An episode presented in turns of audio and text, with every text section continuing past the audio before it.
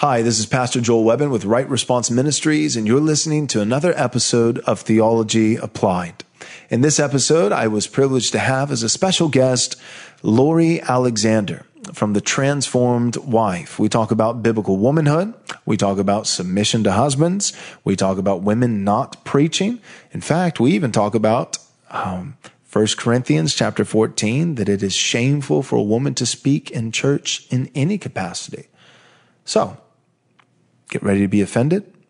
Get ready, get your, your fingers warmed up on that keyboard to begin to troll our YouTube page with spiteful comments. But for all of you who love God and His Word, get ready for a real treat. Lori is a sweetheart, and I believe that this content and this topic will really bless you. Also, if you'd like to support this ministry, you can do so by giving a donation of any amount at rightresponseministries.com. That's rightresponseministries.com. If you're not able to support us financially, you can still help us tremendously by simply subscribing to our YouTube channel, clicking the bell so you'll be notified by new content, and of course, sharing our content with your friends and family and partnering with us in prayer. Lastly, if you're a business owner or you manage a business and you share conservative values that we do, even better, if you're a Christian business owner or manager of a business, we would love to partner with you. You can partner with us by becoming one of our sponsors. We would love to advertise your product or your service on our shows. You can get in touch with us by reaching out via email, advertise at rightresponseministries.com. Advertise at rightresponseministries.com. We'll send you our media kit and you'll find that we have competitive prices for all of our ministry sponsors. Without further ado, thanks for tuning in. Let's get started. Applying God's Word to every aspect of life. This is Theology Applied. Hi, this is Pastor Joel Webbon with Theology Applied. And as I've already said, my special guest for today is Lori Alexander. She uh, leads a ministry called The Transformed Wife. So without further ado, Lori, would you go ahead and take a moment, just introduce yourself and your ministry to our guest? My name's Lori Alexander, aka The Transformed Wife. And I have been writing for my blog, I think it's almost 12 years and wow. it was to disciple a young woman. I had been be- before that. I had been mentoring women, teaching women in groups, large, you know, about 15 women in groups. Then I did one on one. My husband and I did premarital counseling in a church near us. And then I, I wanted to mentor a young woman who was just became a believer. And I wanted to disciple her in the ways of biblical womanhood. So I began this blog many years ago not ex- not expecting anything to really. I mean, just to mentor her and the few women who wanted to learn from me. You know, you just kind of plant those seeds and see where God leads. And I had a couple of posts go viral, and so I really try to stick to God's word, Titus two three through five, and everything in God's word that relates to to women. And hmm. because I really believe that God gave the ministry of the word to men that's why he appointed them elders and told women to ask their husbands at home if they had a question. And women, older women, to teach the younger women biblical womanhood. And I include in that the church is about being quiet and the verses about women being quiet in the churches and anything that has to do with women in the Bible, I teaching and go over. So that's how that's my ministry.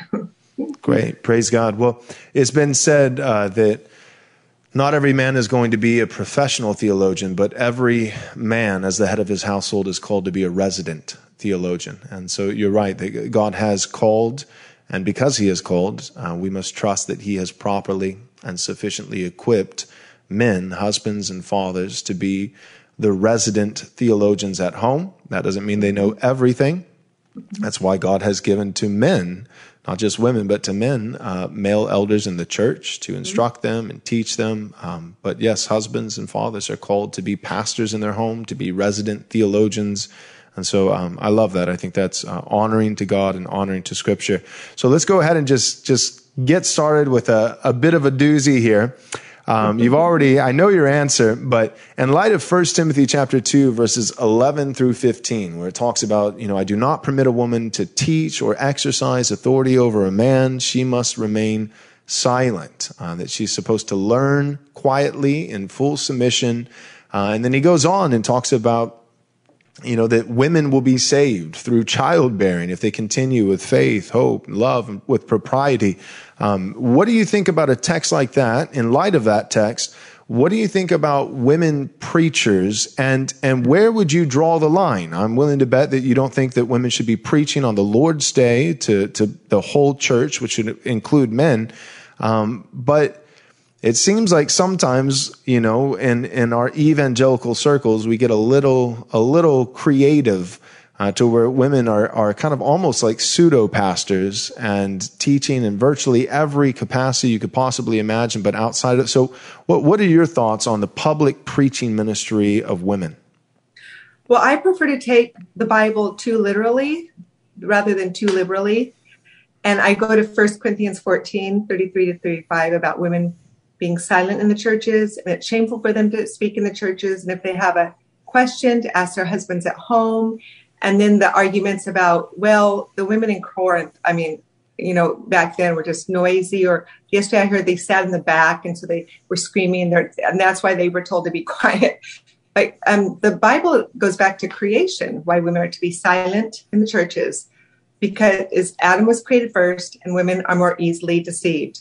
I can't teach that on Facebook or, or I will be immediately put in Facebook jail or that they're right. the weaker vessel.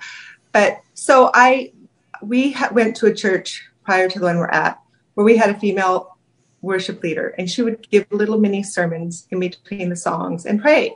I knew I didn't like that. I just did right. not think that was proper at all. I think women should do as, mu- as much as they can as to be silent in the church. Of course, they can sing when there's a congregational reading of scripture, they can do that, whatever. But I prefer to be silent in the churches. And I went to a service by Michael Pearl many, many years ago. Ken I did, because we went to a week long. And they take that scripture very seriously. Even when they asked for testimonies of that week, because he taught us through Hebrews, he had the men stand up and share their wives' testimonies. And that doesn't offend me at all. And this right. Sunday, our pastor asked the elders to come forward to pass out the, the communion, and it was all men. and that hmm. didn't offend me at all. It would have offended me if there were women up there, because disobedience to God's word offends me. Obedience to God's right. word will never offend me. So I, I think women are to be quiet in the churches, as God says, and there's a reason. I've been in a Bible study, a co-ed Bible study, where the women will definitely take over. you know, mm-hmm. we're a lot more chatty, and you have to think mm-hmm. about it. The most of the men in the church are quiet in the churches, right? And it's not. I think it is. It's just our personality. I think God knew what He was saying when He wants women to be quiet in the churches and let the men. I think they should be leaders over the women's ministry, and I don't think they'd be. The women would be setting all the, these this material from female preachers like Beth Moore and Priscilla Shirer and all all of them almost. And I think the men, our church, the men, the elders go over every material, all the material that's going to be taught. Mm. I think they should be over the children's ministry, make sure but the children. I don't think there should be any pastors in the churches because pastors, elder, they're synonymous mm-hmm. pretty much. The pastors should all be men. The elders should all be men. The deacons should all be men, and men mm-hmm. should be over ruling the whole entire church. And I think it's safety for women. It's not oppression and bondage. It's it's protection, and mm-hmm. that's a huge responsibility on men. And I'm thankful to yep. give that to them, especially right. when we go to church right now. That's so biblical and so refreshing and just amazing. Amen. Yeah, so I, I completely agree with you. I remember when I was coming into some of these convictions a few years ago, as I was pastoring a church in California at the time, and just really trying to take God's word seriously, take God at His word, and mm-hmm. um, and so you know, First Corinthians fourteen, you know, like what you already said, it's you know that women should remain silent in all the churches, for it's shameful for a woman to speak in church, and at the time, I remember we had. Um, women who would, you know, occasionally we would kind of go back and forth between women and men who would do the announcements. And, and I just started realizing, you know what, I, I even that I don't feel mm-hmm. comfortable with. I, I don't think it's in line with God's word. And a lot of people would be like, are you kidding me, Joel? The announcements. And, but to, to be fair, um, you know, I, I went even further in my convictions. What I realized is that, um, God has very, very particular specifications for the church when we come together. And so, you know, so I believe that the church is called to, you know, the church will meet and greet and and have edifying gatherings throughout the week in multiple different contexts, whether you call it a small group or a Bible study or whatever it might be. But there's something unique and something very specific about the gathering of all the saints on the Lord's day for the administering of the ordinary means of grace, which is the, the public preaching of the word, the public praying of the word, the public singing of the word, and the public seeing of the word, as it were, in, in the only thing that the Lord has given us by sight, which is the sacraments of baptism and the Lord's Supper. And, uh, and so the more and more I became convicted of what church actually is and, and what, um, what actually what constitutes a church, um, the more I realize, well, you know, when, when we begin to worship the Lord in spirit and truth on the Lord's day, um, I, I don't want to do announcements at all. And so now, you know, I'm, I'm really careful in the way that I, you know, that I lead our church in worship. And we have, you know, a very specific liturgy that I've written and that I, that I write and rewrite for each week. And um, if there are any announcements, I do my best to to make those announcements through social media, through emails. And if I'm going to make an announcement on the Lord's Day, I make it after the the worship service has already been concluded. So I'll, I'll come forward and I'll say, "Let us now begin to worship the Father, the Son, and the Holy Spirit." And then we'll have you know a reading from God's law. We'll have a corporate prayer of confession. Uh, we'll have you know um, a uh, assurance of pardon. We'll have a prayer of, of a confession, not of sin, but a confession then of faith. So we do the confession of sin, the assurance of pardon, the confession of faith, where we use the apostles, the Nicene Creed.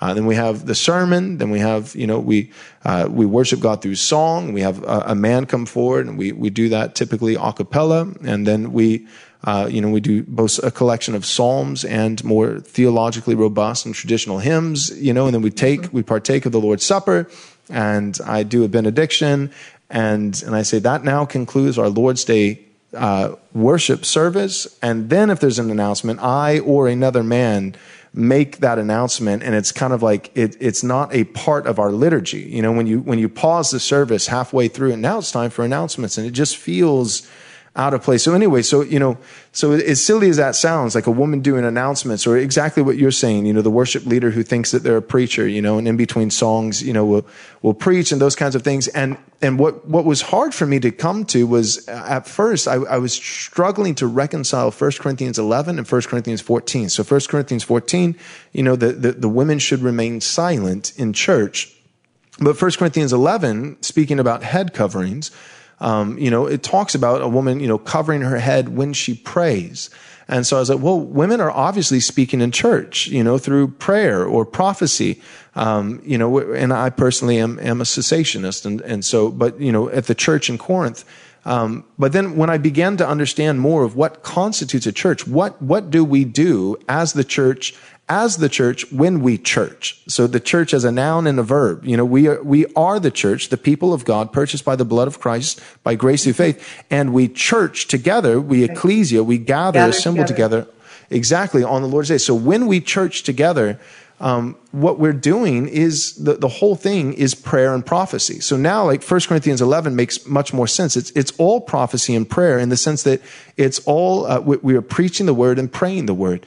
And, and so women do, in a sense, prophesy and pray, um, but corporately. That every member of the church ha- has a participating role um, that like when we're going through our liturgy and prayers of confession of sin or, or, or, you know, I say, Christian, what do you believe? And we recite the Apostles' Creed. Um, the women are reciting the Apostles' mm-hmm. Creed right alongside the men. When we're singing a hymn or a psalm, the women are singing right along. And so, uh, and when we're singing, that it's the, the songs are either a prayer or they're a declaration of who God is. It's a prophecy, lowercase p, prophecy. And so I think that's what Paul is talking. about. So, so at first it was like, you know, 1 Corinthians 11, 1 Corinthians 14 Yeah. seemed to be They always use odds. that to say, "Oh no, women can speak in church." But you should read Gill's Exactly. commentary because he explains it John Gill? perfectly. Yeah, the, the old Yep. time. Yeah, he just says that no, it doesn't mean they can speak out in church because that's forbidden. It means that Right. when they're the congregation is pray, or whoever's praying, they come, or when they're they're prophesying, when they're listening to sermons, or like what you were saying. And I love what you Mm-hmm. were saying because and the, our new church, there's so much reverence in our worship Mm-hmm. now. Our old church, it got dark, it got really loud. We're singing Hillsong Bethel Elevation. It kind of hurt. I had to wear earplugs. Um, women were, pr- it was so irreverent. Guys were just wearing whatever, you know, they, women and men were just wearing whatever they want on stage. In our church, everything's so reverent, even communion, so reverent. And I just, I've never been to a church like this in my whole life. And it's just so, it's what I long for. Cool. It's just That's great. wonderful because we're worshiping the Lord God Almighty. Right, right, and we should do so with fear and trembling. And that fear and trembling is it's not uh, that doesn't mean that we should do so with with sadness and and a somber. It's a joyful trembling. Yes. So so when we say fear and trembling, we're not saying that that it's not joyful, um, No. but there's a difference between a happy, clappy, light and trite Feel good, emotional you know, driven. exactly versus a deep profound joy like the kind of i mean i think of you know uh, you know when all three of my daughters were born you know on, on the the day of each of their delivery you know like I, I'm I'm not lighthearted. Like it's you know the room, the delivery room is you know the tension is palpable. It's a big moment. You're you're worried about the the safety of mom and the baby and all those kinds of things. And it's you know it's a very um, it's a heavy moment, and yet it's also a joyful moment. And I remember, you know, like um, in all three cases, physically tr- trembling, you know, as I'm holding this this child for the first time, and just feeling the the weight of of um, the responsibility as their father, a new life entering the world, and yet the, it, it was immensely joyful. There was nothing sad or somber about it, but it was a weighty joy. And um, and so I yeah I agree with you. You know, I think that the, the happy clappy church would you know would criticize uh, someone like you or I by saying, uh, "Well, you make God depressing," and we would say, "No, no, no, no." When we say reverence, we're not talking about somber uh, sadness. We're talking about reverence, and and that counter of you, well, you make God depressing, uh, reveals to to us that they don't know the first thing about true joy. They don't they don't understand.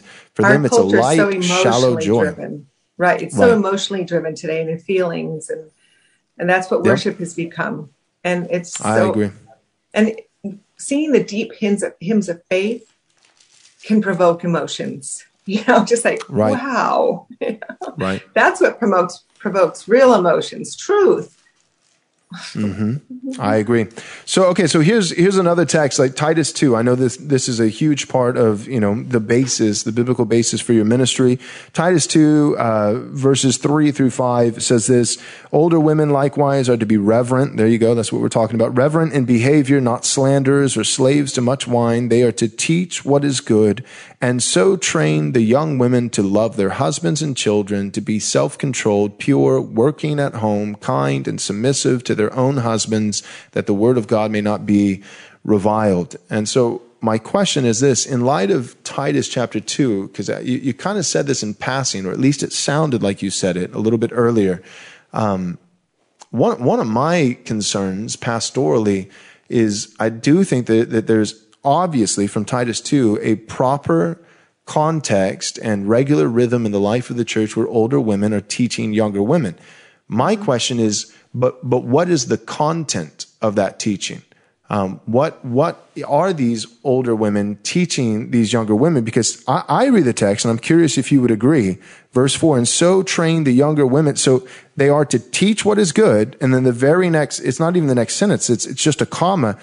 And so train young women to love their husbands and children, be self-controlled, pure, working at home, kind, submissive to their own husbands, so that the word of God may not be reviled. So I read that and I think it seems as though the the author, the apostle Paul, is not merely saying that um, that there is a proper context for older women to train younger women. in any matter, but that they specifically in their training of younger women should focus on this content. What, what do you think about that? And you'll notice that all the female preachers, the real popular, big, don't teach that. They teach That's everything right. but that, and they can't because they're not keepers at home. They're not. But yeah, God's very specific for a reason on what He wants us to teach younger women. And I, it says in the King James, aged women. Here's it says older women. And I think that means women who have raised children, godly children, who walk in truth, who have been married for a long time, who have the experience, who can teach the young women to love and obey, submit to their husbands, to love their children, and what, what that looks like.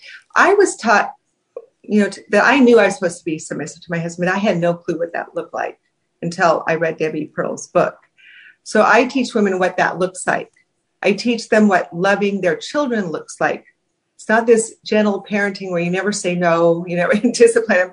And what in, in all the capacity, what loving your husband looks like, not depriving them, you know, just in all the different ways, being a helpmeet to them and what that means.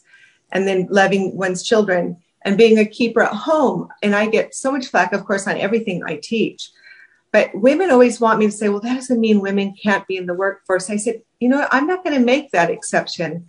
God commands that I teach younger women to be keepers at home. Their lives need to revolve right. around their home. Around if you, I'm not, or so they don't blaspheme the word of God. I'm not going to add to God's word. We're warned about that in Revelation. You have to answer to God what you do, do with that. But I'm going to continue. That's God's ideal for women to be keepers at home, mm-hmm. and He wants them it's a full-time ministry to be a keeper home to be a helpmate to your husband to raise godly children and then when you get older i have plenty of time now to mentor and teach younger women and have them over right. and counsel them and and help with my grandchildren and help with my elderly pa- parents society has lost so much with women outside of the home pursuing this and that and their careers and and i just think i'm just going to teach exactly the way god says it, just like silent in the churches, because I'm not going to add stuff to, to, the Bible. I figure Amen. that what God says is perfect.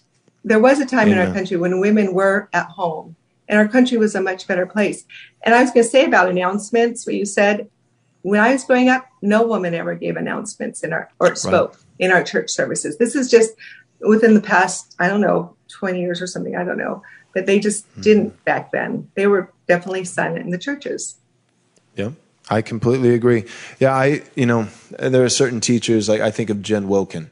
You know, there was a time where you know there was a time where I, you know probably would have said, "Yeah, I think Jen Wilkin yeah. is a good female Bible teacher," and now right. I'm I'm less sure about that. But but even even if she was you know, let, let, us say there was there was nothing about her doctrine or her teaching that that you know concerned me, which there there are some things now. But let's let's say let's say that all of her teaching was grade A in terms of its content, I, I would still, on you know this side of, of my biblical convictions, I would still have a problem um, with the fact that you know so much of her teaching is you know um, well let, let's let's talk about the doctrine of God, the impassibility of God, the immutability of God. Mm-hmm. Let's talk about you know I'm going to teach you know the women on the Trinity. I'm going to and and I never saw it, you know, when I was younger. But now I look and I'm like, where where are these women's pastors? Like, yeah, like she's if, a preacher. She, she's right, a preacher. and I'm exactly. and so I'm like, if she's preaching all these things, what are what are the men preaching? Like, isn't you know, like, what are they preaching on Sunday?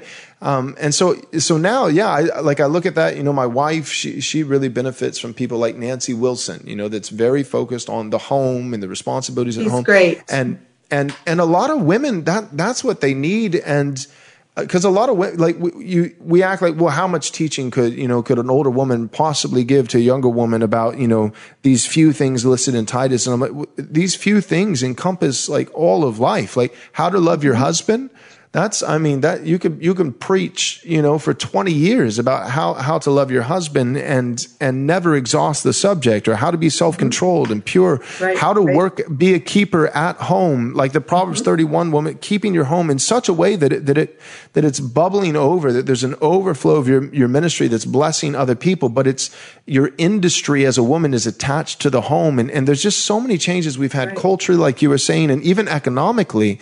Um, the, you know, the, the women were were taken from their homes. And what benefit has it? You know, it liberated women from the home, but uh, now, you know, my generation, nobody can afford to even buy a home because now it requires two income. Back in the day, there was an expectation that if, if a man is a hard worker and he has some legitimate skills, then, then we have to pay him a livable wage. Whereas now employers, they may not say this, but you know, if you go into your employer and say, I need a raise, I can't feed my family with my five children and my wife and own a home and these kind of, um, the employer's response, if you could, could give them some truth serum and make them say what they actually think, they'd say, well, what in the world makes you so entitled to think that you'd be able to, to have so many children and have a wife and own a home all on one income? What's your wife doing? Why isn't, why isn't she working? And so really all, all that liberation of women from the home and into, you know, the marketplace, all it's done is given employers a cheap excuse to pay people less, you know, and so it, it hasn't bolstered the economy. It has, it certainly hasn't helped the culture and it hasn't helped the church. And so I'm, I'm glad to hear you say that. Is, got, is, was complete rebellion to a biblical womanhood. Complete rebellion. Yeah. There, there has been nothing good coming from it. Back to the women preacher thing and Jen Wilkins. Um, I don't know if you heard her say that she compared a woman's menstrual cycle period shedding to Jesus shedding blood on the cross, but she doesn't. That, yeah. She doesn't teach what God specifically calls her to teach. She stands behind pulpits and preaches, and men will be in the crowd and right. I always, there's a difference between people go, well, you're a preacher. No, I'm not. I never stood in front of a church and preached ever. And if you go through right. the New Testament, as you know, that all it was only men who preached. God gave them low, loud voices to preach. They're they're the mm-hmm. preachers. Mm-hmm. We're supposed to be sticking to what God has called us to do because women are in such. I get viciously attacked. I don't know if you know that by trolls all the time. Um, I can imagine. but it's because it's so opposite of what they've ever heard. But I also get emails and com- private messages all the time about how they're coming home, they're having children, they're, I, my marriage is better than ever. There's such a hunger from many women to hear God's will for them because they're not hearing. Right. All growing up, they're taught, you know, what do you want to be when you grow up? And it has to right. be a career. It can't be all, all I want to do is be a wife and mother. Everyone knew that. All right. I want, you know, but you can't say that today. Oh well, you, right. well, what if? What if something happens to you? What if you have to have a career, spend loads of debt, and women owe two thirds of the call, the two the trillion dollars of student loan debt know, they're all, oh yay, women got feminism, let women have a credit card. Oh yay, you know, they're in such right. deep debt now. It's done nothing good for women. Nothing. It's just yeah. caused so much harm to women, and they don't think about the children at all. They they're the mm-hmm. ones who promoted abortion, daycare, moms in the workforce. It's all about them. It's nothing right. about in God's will protects the children. Mom and dad loving each other for life, bearing children, raising those children dad works, mom's home full time with the children. God loves the children. He cares about feminism, hates children. Nothing That's they right. do protects the children.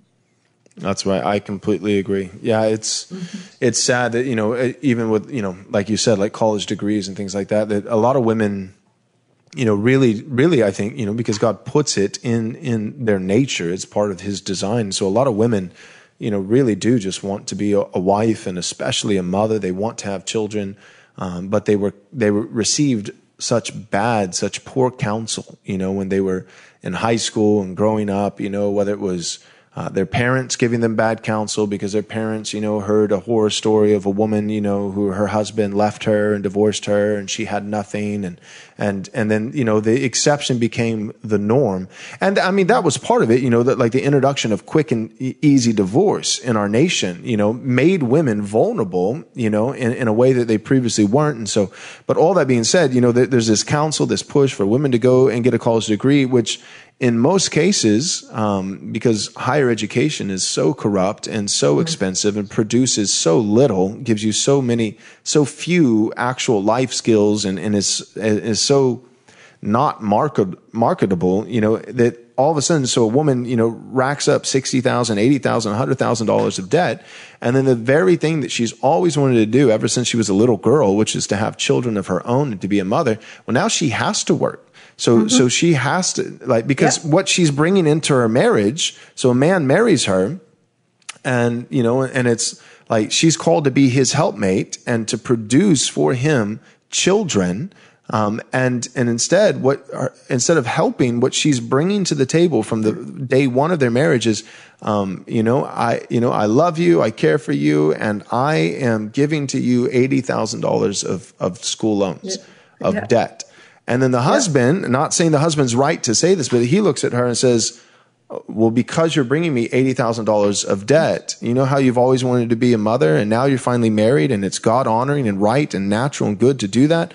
Um, well, here's here's a pill that I want you to take every single day because don't even think about having kids for at least five, six, seven, eight, mm-hmm. nine, ten years because I need you to go into the workforce and work off that big ball and chain of debt that you accrued for four years in school to get training for something that you in your heart of hearts never even wanted to do in the first place. Mm-hmm. And so it's just so counterintuitive. It's like like I want to be a mom. Okay, well go and get a college degree you know, so that you can wait four years in college and then wait another five or 10 years to pay off. Now, that's not to say that women shouldn't be educated because women are training their children who they're, they're learning math and science and all these things.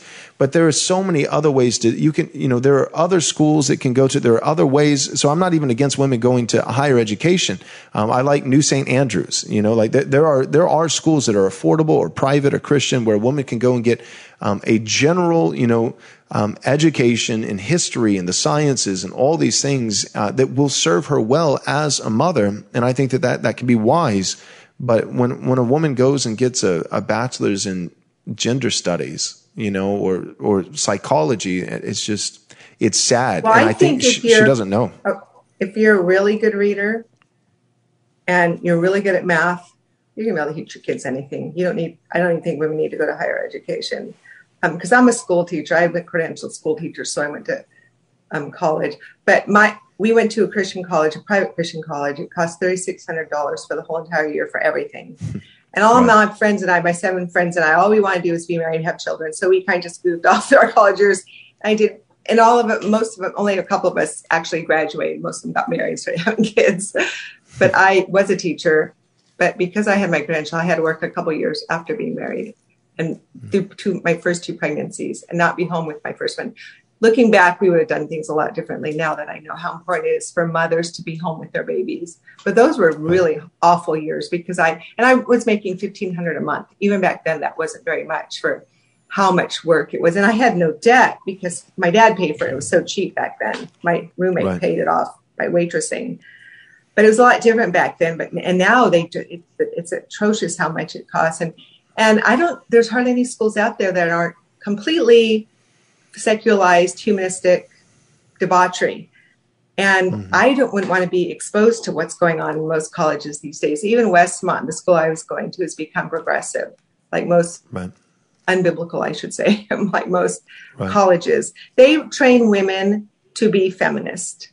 They do not right. train women anything about what being wives, mothers, and homemakers. In fact, when my daughters were growing up, one of my daughters, my husband wanted one of them to go to college because the other one went with a Christian ballet company and um, danced for a few years with that. But she wanted to go to the Master's and go through their. It was a homemaking. It's I forget domestic something where they learn all that. That's all she wanted to do. and, and, right. But my husband didn't want to pay that much money for that when I could teach her all that. You know. so. Right. Mm-hmm. Yep. No. I yeah. I completely agree. Um, okay. So let's let's look at uh, another text. So this is First Peter chapter three verses one through six. Another classic text about wives. Uh, it says, "Likewise, wives, be sub- subject to your own husbands, so that even if some do not obey the word, they may be won uh, over without a word by the conduct of their wives. When they see your respectful and pure conduct, do not let your adorning be external, the braiding of hair and the putting on of gold jewelry, or the clothing that you wear, but let your adorning be the hidden person of the heart with the imperishable beauty of a gentle and quiet spirit, which is in God's sight is very precious. For this is how the holy women who hoped in God used to adorn themselves by submitting to their own husbands, as Sarah obeyed Abraham, Abraham calling him Lord. And you are her children if you do good and do not fear anything that is frightening. So, a couple questions from that text. The first one is just a quiet and gentle spirit. What what is a what is a gentle and quiet spirit? Not arguing and quarreling and being contentious, not demanding one's own way, becoming um, more like Christ, caring more about others than you care about yourself, forgiving easily, pouring grace upon others quickly, especially your husband, showing a lot of grace, not having bitterness in your life, being set apart and holy, being careful what you watch and see, and just be in the word consistently and let God's word convict you and change you. So that's what I would say a gentle and quiet spirit. I've written a lot of posts about that, but off the top of yeah. my head, that's what comes to mind. No, that's great. I, you know, I, I feel like women today, if you could sum them up in a word, many women in our culture today are loud. And and mm-hmm. and it's funny how Peter, you know, he talks about how a woman should adorn herself. And you know, and there is some contextual, you know, things there with you know the braiding of hair in, terms of you know it was it was very extravagant and lavish, right. and jewels were braided into the hair, and so so right. we're not saying you know that um, Pippi Longstocking, you know, or something, you know, that right. those these are evil braids, but yeah, no. um, but but it basically what he's saying, what he's saying is this: he's saying that, that both in a, in a woman's physical appearance and in her character, in her internal appearance before the Lord, that imperishable internal beauty. So both on the inside and the outside, if I was to exegete, I would say both on the inside and the outside, a woman should be quiet and gentle rather than loud and aggressive, right? So like gentle, aggressive, quiet and versus well, loud. Proverbs talks about the whore being loud and stubborn. Exactly. Never being at home. Exactly. loud and stubborn. that's right. So that's exactly what I think. Yeah. So I, I, I, was, that's exactly what I was thinking. It was Proverbs talks about a loud woman. And I, and I always think part of the loud, the loudness of a woman is, um, it's, it's all, it's always trying to attract, um, attention to herself. So by how she dresses, how she speaks, how she behaves, it's just, it's self-centered. It's, it's meant to, you know, like when someone's loud and if somebody in public starts shouting, you know, you know, there's a teenage couple, you know, that's immature and emotional and they're having a fight and they're yelling at the mall or something, you know, it's, it's distracted. It calls, it, it, it demands everyone else's attention. There's, there's no concern with those individuals in the moment for anyone else, for anyone else's well-being. Um, it, it attracts a negative attention from all the wrong people and uh, and it's like you said, probably her her feet never stay at home. They're, they're, so it's like she's everywhere else, and and it's so to me it seems like God, you know, the helpmate kind of you know thing that we, we find all the way in Genesis. A woman is is called to build up. Proverbs says a wise woman builds up her own house, but a foolish woman tears it down, mm-hmm. and. And it seems like the loud woman and the foolish woman go hand in hand. The, the loud woman is, her feet are not at home. And so she's, in a sense, she's, She's foolish and loud. She's tearing down her own home by never being there. And right. she's, and she's building up. And here's the thing, you know, the feminists would say she's building up her own home. No, she's not. The, the, she's building a woman. Uh, this will sound strong, but a woman will always be building up the home of a man whether it's that male CEO, whether it's that male politician, whether right. it's that, you know, so, so if you're always building up the house of a man, why not build up the house of your man? The man who made vows to you, the man who loves right. you, who washes you in the word. And, and it's just so silly that, that I, I don't know. So it's, it's just loud. The way you dress, you you know, uh, way too much makeup or way too, you know, uh, immodest clothing, the way you dress, the way you talk, the way you behave, it's all loud. And, and I feel like that's what Peter's doing. He's, he's contrasting the quiet and gentle spirit against the foolish woman who tears down her own house, whose feet are everywhere else except for at home because she despises her husband. She doesn't want to build up his house. She doesn't want to honor him and see his, his home and his ministry be fruitful and multiply. And I don't and know. you even see it, these women politicians, even conservative women, they get behind their little stands and you know yell and and it's just so not i don't think what god has called us to do you think of the women's marches on washington right. which is just awful to see it's so opposite of what god's called women to do and be mm-hmm. i completely agree so what, what do you see as some of the most significant ways evangelical women today have departed from biblical womanhood? What are some of your biggest concerns? All of them. Yeah. um, you know, they argue a lot about being submissive to your husband and even obeying, like Sarah obeyed. And I'll say, well, and they'll say, I'll never submit to a man. I'll say, so you've never submitted to a boss at work? And they won't respond, of course. And then the keeper at home, just being there, the whole work, being in the workforce, it's their dreams and goals that they want. They don't, they're, and they leave out their children in the dust. Some women, of course, have to work, um, and or their husbands want them to work, and they'll have to stand before God about that. But I think definitely the idea deal is for women to be home, building up their marriages. Marriages, divorces have skyrocketed since women left their homes. Mm-hmm. Children are so lost and depressed, suicidal, since their mothers aren't raising them anymore, strangers are. Just the whole breakdown of the family that even Christian women have accepted.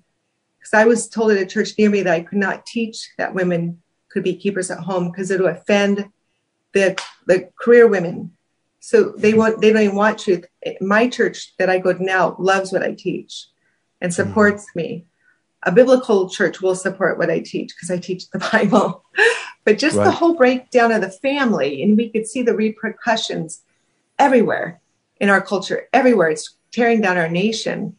So, and just in every way, Christian women are not being taught, to, and the majority of young Christian couples who have grown up in the church sleep together now, are living together, are fornicating. Right. I like to just use the right word, fornicating. Right. And they're so lost. They're so there's no foundation to their lives because it's been torn mm-hmm. down. And the church isn't doing anything about it, most churches. They're not raising kids to, to, to pursue not their dreams and goals, but their dreams and goals should be according to God's word and his will for them.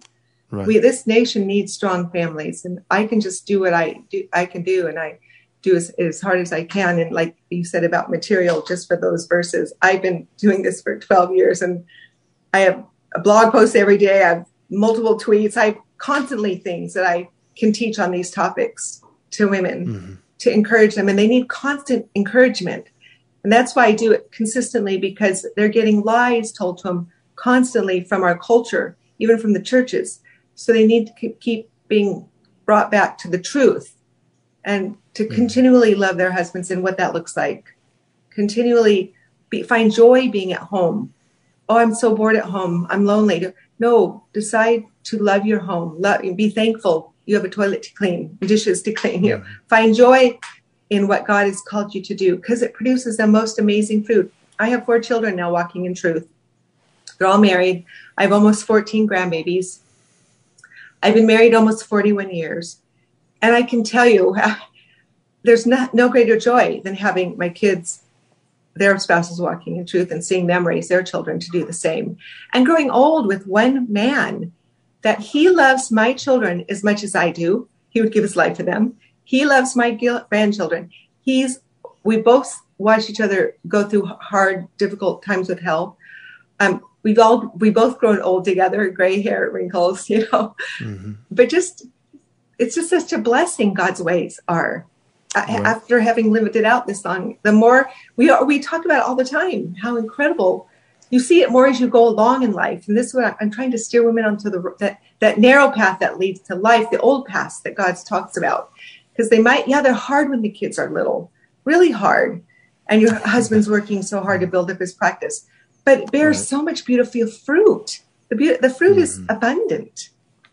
Mm-hmm. And that's what I'm yeah. trying to show and teach women and that's Amen. the benefit of being an older woman to be able to tell mm. them all these things.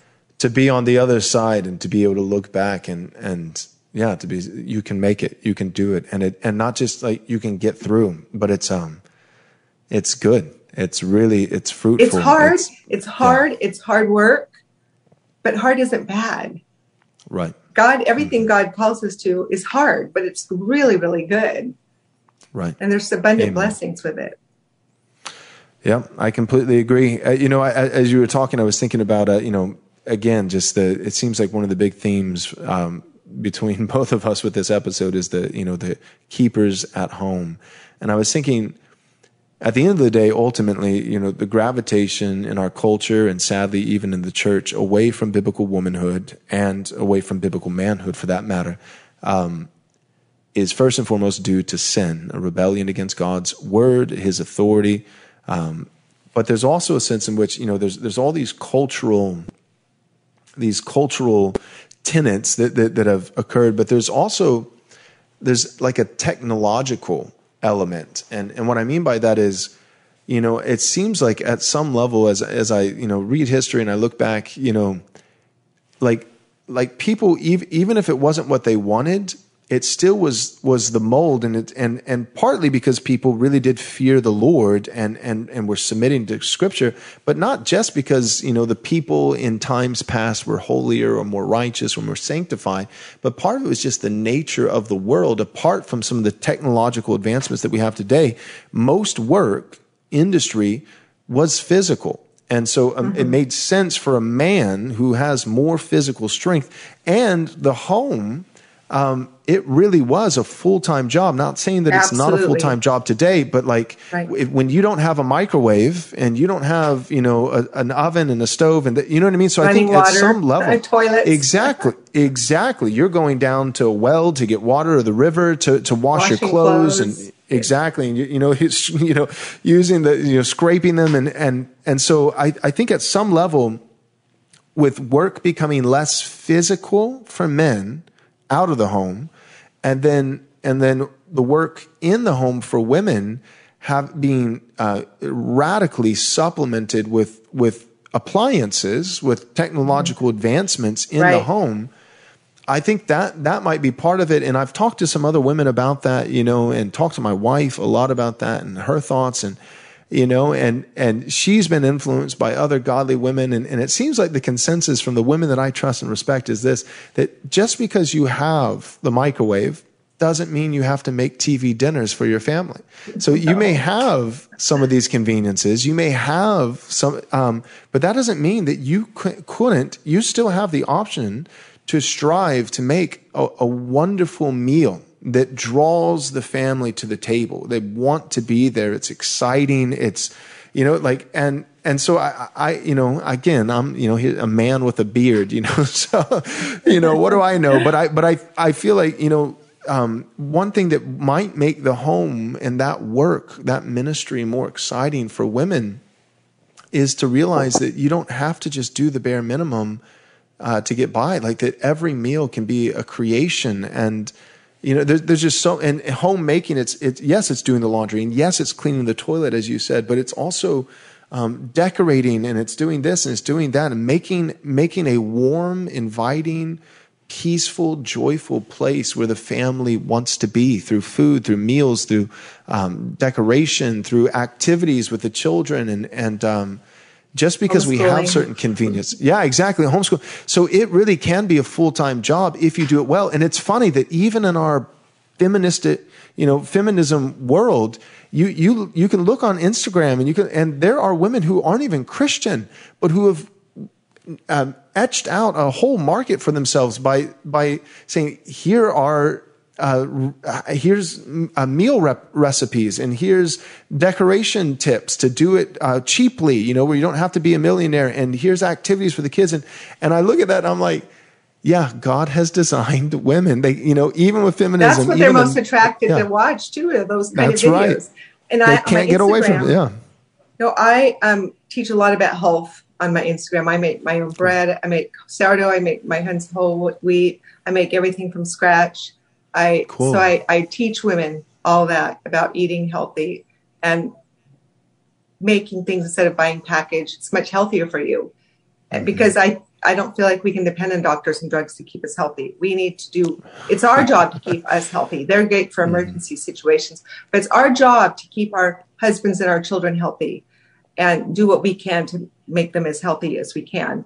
So I train the the uh, through my Instagram stories a lot about that and yeah to keep a home clean and tidy and to and with the iPhone though, the, and scrolling that I'm so thankful I didn't have that as a mother, a young mother, because my kids, yeah. it came out when my youngest daughter, when all the kids her age started getting the smartphones was when my daughter, the year after my gra- daughter graduated high school. And my sister said that her son, that was my son's age, older, when they would all come to her house, they'd all be gathered around talking, laughing. And her younger son, when they would come, once they had that, they all be around looking at their phones. So mm. she has hmm. this rule that no smartphones in her house, you know, just mm. because that's that's such a time waster for mothers, and it's and it's hard for them not to do that to scroll. And what is that teaching their children? I know some mothers have made the decision that they're not going to be looking at their phones when their children are awake. They'll do it during their nap times or after their kids go to bed. I think that's really, really good because I think you mm-hmm. need your children need your attention. Yeah. You need to be aware what they're doing. You need to train them and discipline them and um, tr- steer them in the right direction. Read to them. Take time with them. Let show the daughters as they're getting older to cook and how to clean with you so they become our good homemakers when they're older and to love doing that, doing it with joy, with music on, you know, with praise mm-hmm. music. So there's, yeah. It, yeah, it's not nearly the work because of men's inventions. We don't have, like what people say, the, the Proverbs 30, 31 women had all these servants. I said, well, we have all these servants, washing machines, That's dryers, right. dishwashers, That's toilets. Right. We have all these servants that men have built for us. But there, my mom was always home full time, always one of the very few, even back when I was in high school. Everyone wanted to be at my home because it was so warm. She she always had food for everyone. She loved feeding everyone. There was when a mother's in the home, there's warmth in the home. I would go to friend's house where the mother was not home. They, they were working. It was cold. I we mm. always knew my mother was available to us. We could we, if we were sick at school, she'd be able to pick us up. My kids knew that. My kids always knew I was available for them. That's such security for children. In fact, the school that my kids went to in high school, a small little Christian school near us, a teacher told me she could tell the difference between the children who had a mother home full time and one who didn't. They're just so much more secure. It's the way God right. created it. All of God's commands are for our good and mm-hmm. they're perfect. Amen. Amen. I completely agree. Well, I'll, I'll, give you the final word. Any any extra thoughts that you want to add? No. Just in general I, with the topic. No, I love what I do. I'm really thankful for the ministry that the Lord's given me. And I wish a lot of older women would begin doing this too, because there's not a lot of older women my age will tell me, well, I'm not gifted. I'm not a gifted teacher. And yes, you are. You just have to speak. You just have to teach. Mm-hmm. Put young women under your wings, even if it's just one or two in the church. Because young women are hungry. Go start helping a young mother who has little children. Go start helping her with her home housework and her children and and just right. there's pray for opportunities and the lord will definitely give you opportunities because it's his will that older women are training and teaching the younger women. It's the older women who need to start stepping up. I blame them even more than the preachers and the pastors. There's some great preachers preachers and pastors who teach on this. I just listened to costi hinn teach on it. I know john macarthur teaches really strongly on it. Um, in past in, in the 1980s he had or 1990s he had some incredible sermons about biblical womanhood they were just mm. so spot on. But a lot of pastors don't. They're, but right. it's still the older women's job. I think. I think it's really great to have the backup from a pastor, though. Like I feel like I have the backup of my husband. He um, monitors what I, you know, he sees, he doesn't monitor me closely. He lets me write what I want. But if he sees something he doesn't, he, Lori, you need to take that down. I will. But most everything he l- loves what I teach because I know through the years I've known what he doesn't want me to talk about or whatever, you know. So, but I have, he has my back, you know, and just like it's really nice to have pastors have your back. To, right. I'm because when I, our last church we left because our pastor preached about, it was a sermon on first Corinthians 14, 33 to 34, and about women being silent in the church. And the sermon was empowering women. And he had a mm-hmm. woman come up on stage who had been at Wheaton and decided that women can be elders and preachers. My husband walked wow. out at that point. But I, I didn't have his back. He didn't have my back at all. Mm-hmm. But I feel like my pastor does because he agrees yeah. with me and te- will teach it. Mm-hmm. You know, so Amen. women need yep. men's support. I don't care what women say these days, but we shouldn't right. be independent from men. We need their Yep. oversight and their protection, and it's for our good. It's not for our evil. Yep, you're right. No, the women need men's support, and I think the men don't give it because they're afraid of Yeah. the women. Which you know, it's just we have so many spineless men who are afraid to, you know, that Mm-hmm. men are feminists, eh, which is an absurd oh, they've know, been but- hugely so- influenced by feminism. And I think part of it is because like feminism, we we both have said several times by this point in this episode, feminism destroys women. Um, but feminism, ironically, if if there's any sex that feminism benefits, it's men. You know, now not the Christian man, the God fearing man, but the pagan man um, Yeah. who simply You serves sleep around, not flesh. commit. Right. That's right. Yeah, it's feminism. I mean, Board it's like when baby. you look, yeah, when you look at all exactly, you look at all the tenets of feminism, and it's like a man had to have come up with this. I mean, it's just like so. Okay, so yeah, you can sleep around. I don't have to have the responsibility of being a father, you know, and uh, and I don't have to pay for her meal because that would actually be insulting her. So I get to respect her by her paying half or even paying for my meal when I take her. Like, and I mean, you just go down the list, and it's like. But you know what? I mean, it's it's it's. I have comical. a lot of it's lot, I have a lot of men who follow me, and they're looking for wives that I teach. They don't. They've been so harmed by all that, you know, sleeping around and everything.